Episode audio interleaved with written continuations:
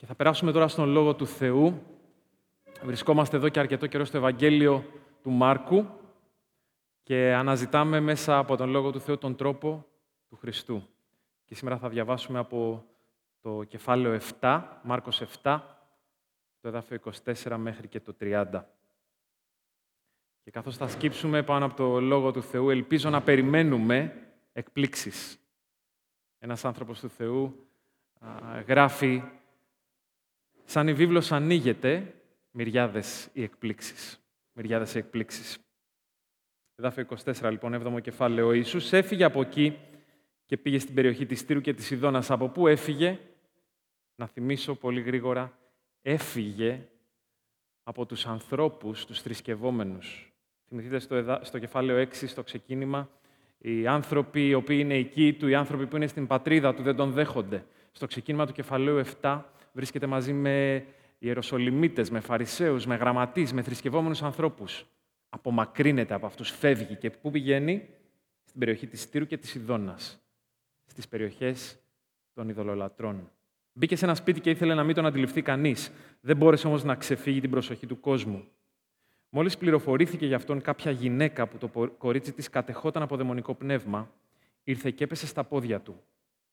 Η γυναίκα αυτή ήταν ειδωλολάτρησα και καταγόταν από τη φινίκη της Συρίας. Παρακαλούσε λοιπόν τον Ιησού να θεραπεύσει το κορίτσι της από το δαιμόνιο. Εκείνος όμως της είπε «Άσε πρώτα να χορτάσουν τα παιδιά, γιατί δεν είναι σωστό να πάρει κανείς το ψωμί των παιδιών και να το πετάξει στα σκυλιά». «Ναι, Κύριε», το αποκρίθηκε η γυναίκα, εδάφιο 28, «αλλά και τα σκυλιά τρώνε από τα ψίχουλα των παιδιών που πέφτουν από το τραπέζι». Της είπε το Ιησούς, γι' αυτό το λόγο που είπες, πήγαινε. Το κορίτσι σου έχει κιόλας θεραπευτεί από το δαιμόνιο. Η γυναίκα επέστρεψε στο σπίτι της και βρήκε το παιδί ξαπλωμένο στο κρεβάτι και θεραπευμένο. Αυτός είναι ο λόγος του Κυρίου για μας σήμερα το πρωί. Ο τρόπος του Ιησού Χριστού. Πώς φανερώνεται ο Θεός μέσα από αυτή την περικοπή; Ο Ιησούς Χριστός είναι ο Θεός που αν και μοιάζει απόμακρος, είναι στα αλήθεια πολύ κοντά, πάρα πολύ κοντά. Είναι πολύ κοντά. Η γυναίκα της περικοπής μας δεν έχει καμία σχέση με τον Ιησού. Είναι ειδωλολάτρησα, είναι ξένη, είναι σε περιοχές όπου διαβάζουμε στην Παλαιά Διαθήκη κατάρες να πέφτουν από τους προφήτες. Δεν έχει καμία σχέση με τον Χριστό.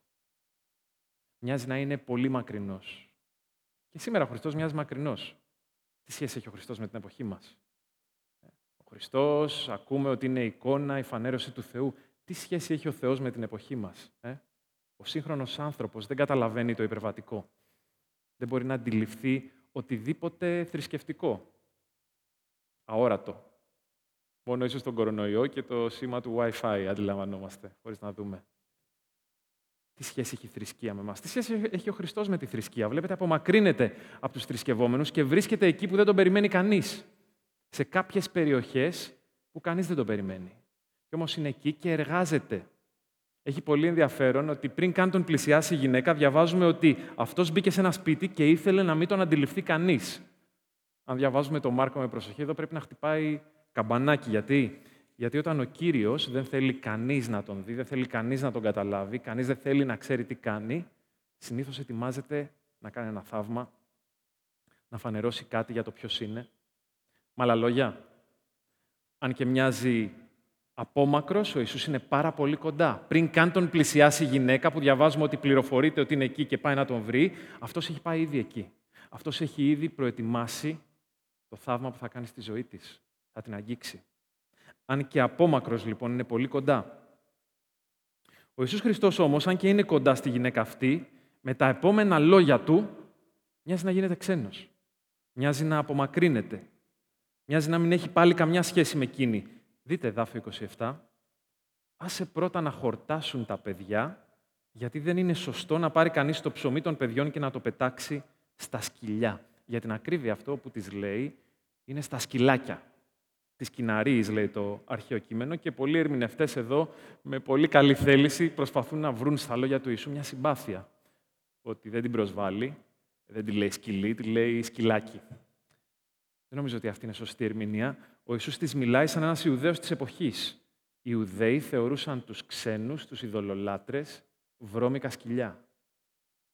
Και ο Ιησούς δεν την λέει βρώμικο σκυλί, αλλά με έμεσο τρόπο τη λέει τουλάχιστον σκυλάκι. Ο Ιησούς φαίνεται προσβλητικός και ξένος. Είμαι εδώ για τα παιδιά. Ποια είναι τα παιδιά; Ο λαός του Θεού. Είμαι εδώ για το λαό Ισραήλ.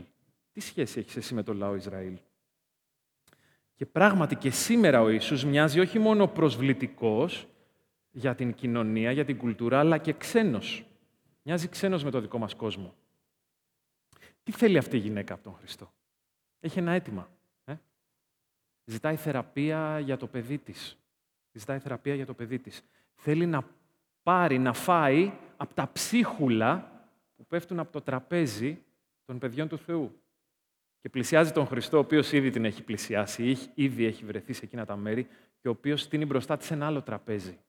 Ένα χειρουργικό τραπέζι, γιατί τον ενδιαφέρει η ίδια.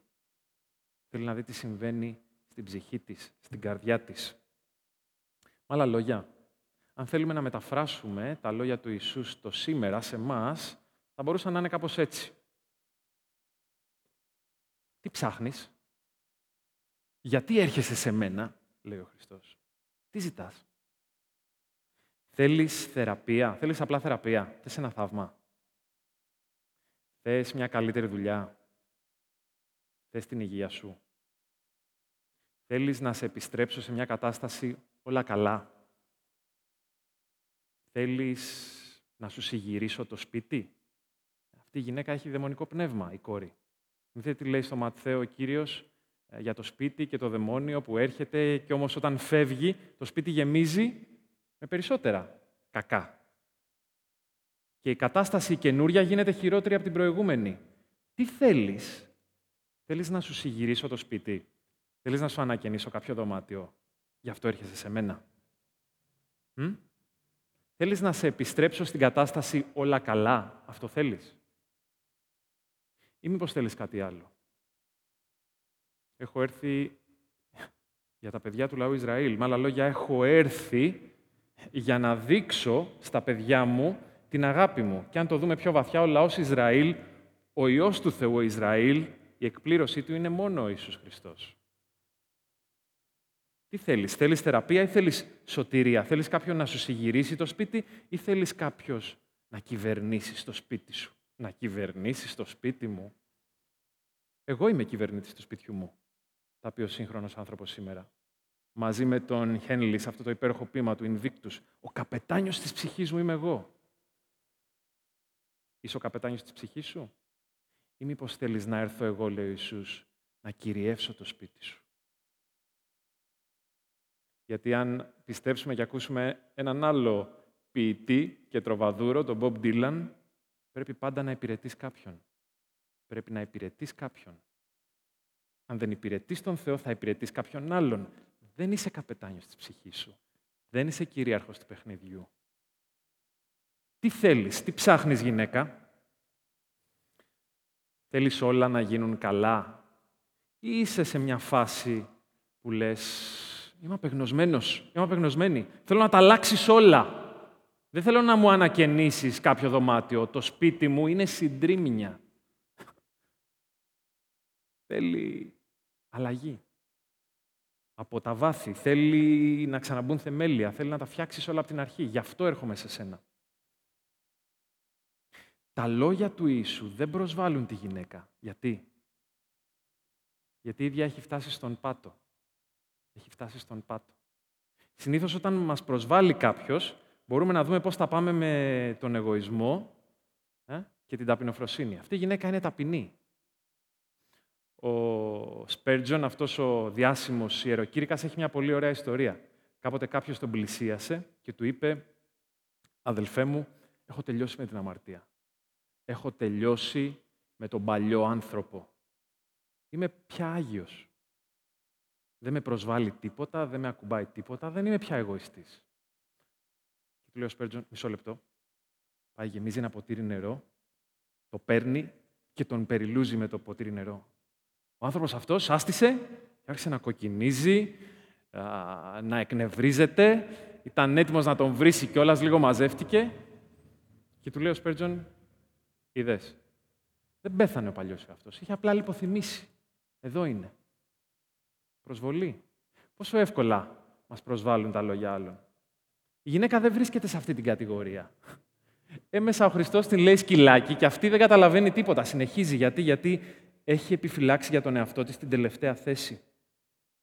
Έχει ξεχάσει τον εαυτό της και βρίσκεται στον χώρο της αληθινής μετάνοιας. Συνήθως ευλογούμε τη γυναίκα αυτή για την πίστη της στον Ιησού. Αλλά προσέξτε, αν δεν είχε χάσει κάθε πίστη στον εαυτό της, δεν θα στρεφόταν σε εκείνον. Ο Ιησούς μοιάζει να τη λυπεί, μπορεί να την λυπεί, αλλά δεν την απορρίπτει. Δεν τη διώχνει. Στο Ματθαίο είναι ενδιαφέρουσα αυτή η ιστορία, γιατί εκεί υπάρχουν και οι μαθητές. Και οι μαθητές λένε στον κύριο: Απόλυσέ την. Ο κύριος δεν τη διώχνει. Της μιλάει, συνδιαλέγεται μαζί της, πάει πιο βαθιά με τα λόγια του στην καρδιά της. Στην δεύτερη προς Κορινθίους επιστολή, ο Απόστολος Παύλος, Παύλος γράφει «Η λύπη που αντιμετωπίζεται σύμφωνα με το θέλημα του Θεού οδηγεί στη μετάνοια». Και αυτή καταλήγει στη σωτηρία για την οποία κανένας δεν μετανιώνει. Αντίθετα, η λύπη που προέρχεται από ανθρώπινα προβλήματα οδηγεί στον θάνατο. Μετάνοια και πίστη περπατούν μαζί. Είναι δύο όψεις ενός νομίσματος. Ποια είναι η απάντησή της; Ναι, Κύριε, του λέει. Τον λέει Κύριο. Αναγνωρίζει κάτι περισσότερο σε αυτόν από έναν απλό θαυματοποιό. Ναι, Κύριε, του αποκρίθηκε η γυναίκα, αλλά και τα σκυλιά τρώνε από τα ψίχουλα των παιδιών που πέφτουν από το τραπέζι με μια ανάσα προσπερνά το χαρακτηρισμό του Κυρίου. Γιατί, γιατί ήταν άλλωστε αληθινός. Γιατί ήξερε την καρδιά της. Ήξερε τη ζωή της. Ήξερε που βάδιζε. Και σκυλή ήτανε μπροστά στον περιούσιο λαό του Θεού. Και αν ήθελε να είναι ειλικρινής με τον εαυτό της, μπορεί να προσέθετε και άλλες λέξεις έχει φτάσει στο τέλος του εαυτού της, όσο και στο τέλος των δρόμων και των τρόπων των δικών της. Γι' αυτό κάθεται στο Χριστό. Αν δεν πάρει από Αυτόν, ξέρει ότι δεν θα πάρει από κανέναν πια. Γι' αυτό και δεν του ζητά καν ψωμί. Και ένα ψυχουλάκι θα είναι αρκετό για να χορτάσει. Ένα ψυχουλάκι. Αλλά από ποιον; Τον Θεό. Με άλλα λόγια, αναγνωρίζει την κυριότητα του Ιησού, τον λέει Κύριο, αλλά και τη δύναμή Του. Και έτσι ο Ιησούς της λέει, για αυτό τον λόγο σου, που είναι λόγος μετάνοιας και λόγος πίστης, σου δίνω αυτό που μου ζήτησες. Πήγε στο Χριστό άδεια για να γεμίσει, για να χορτάσει. Και αυτή είναι η διαφορά. Αν πας στον Ιησού, γιατί κάτι σου λείπει απλά, γιατί κάτι κουνήθηκε στη ζωή σου και θέλεις όλα να ξαναείναι καλά, φοβάμαι ότι από τον Χριστό το μόνο που θα πάρεις θα είναι προσβολή και ένας σκληρός λόγος. Αν όμως έρθεις στον Χριστό για να τα αλλάξει όλα, γιατί ξέρεις ότι δεν μπορείς να κάνεις βήμα. Γιατί έχεις φτάσει στο τέλος του εαυτού σου. Ακούγεται πικρό αυτό και δύσκολο. Είναι σαν μια μικρή τρυπούλα, αλλά αν μπεις μέσα από εκεί, μετά υπάρχει ευρυχωρία, υπάρχει ζωή, υπάρχει χορτασμός. Σε λίγο θα καθίσουμε στο τραπέζι του Κυρίου. Πώς ερχόμαστε σε αυτό το τραπέζι; Ε, είμαστε παιδιά του Θεού, ναι. Ερχόμαστε ως ιοί και φυγατέρες του Θεού. Δόξα στο όνομά Του. Είναι φανταστικό. Αυτό είναι το Ευαγγέλιο. Δόξα το Θεό. Φοβάμαι όμως μήπως και αυτή την ώρα την έχουμε κάνει μία ώρα που περιστρέφεται γύρω από εμά. Κοιτάμε την όμορφη στολή, τη λευκή που μας έχει ντύσει ο Θεός. Σκεφτόμαστε την περίοπτη θέση μας γύρω από το τραπέζι. Και αναρωτιέμαι μήπως ένας σωστότερος και πιο πρέπον τρόπος θα ήταν να πλησιάσουμε αυτό το τραπέζι σαν τα σκυλιά. Σαν τα σκυλάκια. Προσευχόμαστε την ώρα του δείπνου αυτή την προσευχή της α, ταπεινής πρόσβασης, όπως λέγεται, μέσα στην δυτική παράδοση της Εκκλησίας. Και είναι μια όμορφη προσευχή. Που λέει ότι δεν είμαστε άξιοι ούτε τα ψίχουλα να μαζέψουμε από αυτό το τραπέζι. Ο Θεός μας έχει χαρίσει πολλά περισσότερα, αλλά αναρωτιέμαι, είμαστε πεινασμένοι για τον Κύριο, καθώς ερχόμαστε στο τραπέζι. Είμαστε ενθουσιασμένοι για Εκείνον. Το σκυλί για ποιον ζει; Το σκυλί ζει για τον Κύριό του. Βγάζει τη γλώσσα έξω πολλές φορές και περιμένει από Αυτόν. Είναι η γλώσσα μας έξω. Διψάμε και πεινάμε τον Κύριο. Στον Ψαλμό 23 που τον ξέρουμε πολύ καλά οι περισσότεροι από εμάς, Ψαλμός ΚΓ, διαβάζουμε ότι ο Κύριος μας οδηγεί σε ύδατα ανάπαυσης. Τα νερά του Κυρίου μας αναπαύουν. Για να σε αναπαύσουν όμως τα νερά του Κυρίου, θα πρέπει να είσαι διψασμένος. Μήπως ερχόμαστε ξεδιψασμένοι στον Κύριο; Θα πρέπει πριν τον ψαλμό 23 με τον ψαλμοδό να έχουμε πει από τον ψαλμό 22 σαν κεραμίδι ο λάριγκάς μου στέγνωσε και η γλώσσα μου κολλάει στον ουρανίσκο μου. Τότε τα νερά του Κυρίου θα είναι νερά ανάπαυσης. Θα έχουμε ανάγκη. Αν σήμερα το πρωί είσαι στη θέση αυτής της γυναίκας, αν ψάχνεις, αν έχεις ένα αίτημα από τον Κύριο, σε παρακαλώ συνέχισε να μιλάς με τον Ιησού, να ζητάς τη χειρουργική του επέμβαση στη ζωή σου. Είναι σαν ένας γιατρός. Μπορεί να είναι επώδυνη η επέμβασή του, αλλά είναι για το καλό σου. Είναι για την υγεία σου. Α μην αποθαρρυνόμαστε από τα λόγια του Ιησού. Συχνά διαβάζουμε τα λόγια του Ιησού λάθος. Πηγαίνουμε στην επί ομιλία, διαβάζουμε αυτά που λέει εκεί ο κύριος και λέμε: Ο Θεός δεν με αγαπάει. Ο Θεός με απορρίπτει. Ο Θεός με διώχνει. Ο Θεός δεν κάνει αυτό με τον λόγο του. Τι κάνει, σαν ένα καθρέφτη δείχνει σε εμάς τον εαυτό μας για να πούμε: Θεοδόση, είσαι άστοχος, τουλάχιστον. Είσαι λυπής. Και την ίδια στιγμή ο Κύριος Ιησούς ποτέ δεν λέει κάτι το οποίο ο ίδιος δεν εκπληρώνει. Το κάνει στην επί του ομιλία συνέχεια. Μας λέει να αγαπήσουμε τους εχθρούς μας. Αυτός το κάνει, το έκανε. Διένυσε όλη την απόσταση, ήρθε να μας βρει. Με άλλα λόγια, στον λόγο του καθρεφτίζει τη δική μας αδυναμία και καθρεφτίζει τη δική του τελειότητα. Για ποιο λόγο; Όχι για να φύγουμε μακριά του, αλλά για να τρέξουμε στην αγκαλιά του με μετάνοια. Μετάνοια σημαίνει αφήνω τον εαυτό μου, αφήνω τους τρόπους μου και ακολουθώ τον τρόπο του Χριστού. Ρίχνομαι στον Χριστό. Και αυτό δεν γίνεται άπαξ. Γίνεται συνεχώς. Αυτό λέει ο Λούθυρος. Αυτό λέει η ομολογία πίστης της Εκκλησίας μας. Μετάνοια εις ζωήν. Ζω με μετάνοια κάθε μέρα. Κάθε μέρα κοιτάζω τον εαυτό μου στον καθρέφτη, τον απορρίπτω και ρίχνω δέκα μάτια στο Χριστό και λέω εσένα ακολουθώ. Σε σένα πιστεύω. Εσένα θέλω στη ζωή μου. Ένας άνθρωπος του Θεού έλεγε ότι η μετάνοια είναι μια πληγή στη ζωή του πιστού που τρέχει αίμα συνέχεια μέχρι να φτάσουμε στον ουρανό. Και ο Τζον Νιούτον αυτός ο άνθρωπος που μας χάρισε τον ύμνο «Θαυμάσια χάρις», που είχε μια δύσκολη ζωή μέσα στην αμαρτία, καθώς τα χρόνια περνάνε στη ζωή του και χάνει τη μνήμη του λίγο πριν πεθάνει, λέει δύο πράγματα θυμάμαι. Δύο πράγματα είναι πιο καθαρά στο κεφάλι μου. Το ένα είναι πόσο μεγάλος αμαρτωλός είμαι. Το δεύτερο, πόσο μεγάλος σωτήρας είναι ο Ιησούς Χριστός.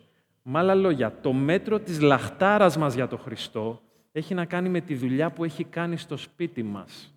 Αν έφερες τον Χριστό στο σαλόνι σου να σου βάλει ένα κυροπήγιο και να στρώσει ένα τραπεζομάντιλο, σε καταλαβαίνω. Αν ο Χριστός ήρθε όμως σε ένα σπίτι άδειο, γκρεμισμένο, διαλυμένο, για να του δώσει ζωή, τότε αυτό είναι καλά νέα. Τότε πιστεύει στο Ευαγγέλιο. Θυμηθείτε τον Μάρκο. Πώς ξεκινάει το Ευαγγέλιο του. Μετανοείτε και πιστεύετε στο Ευαγγέλιο. Με άλλα λόγια. Μετανοείτε, σε βλέπει ο Θεός, είσαι γυμνός. Είσαι χάλια. Πάρε κάτι να αντιθείς. Αυτό είναι το Ευαγγέλιο.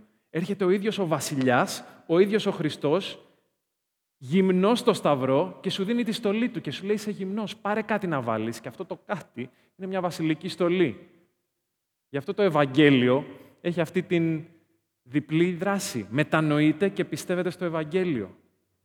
Είσαι γυμνός, ντύσου, ντύσου, ντύσου. Ελάτε να προσευχηθούμε καθώς ερχόμαστε στο τραπέζι του Κύριου. Ο Κύριος να ευλογήσει το λόγο Του στις καρδιές μας.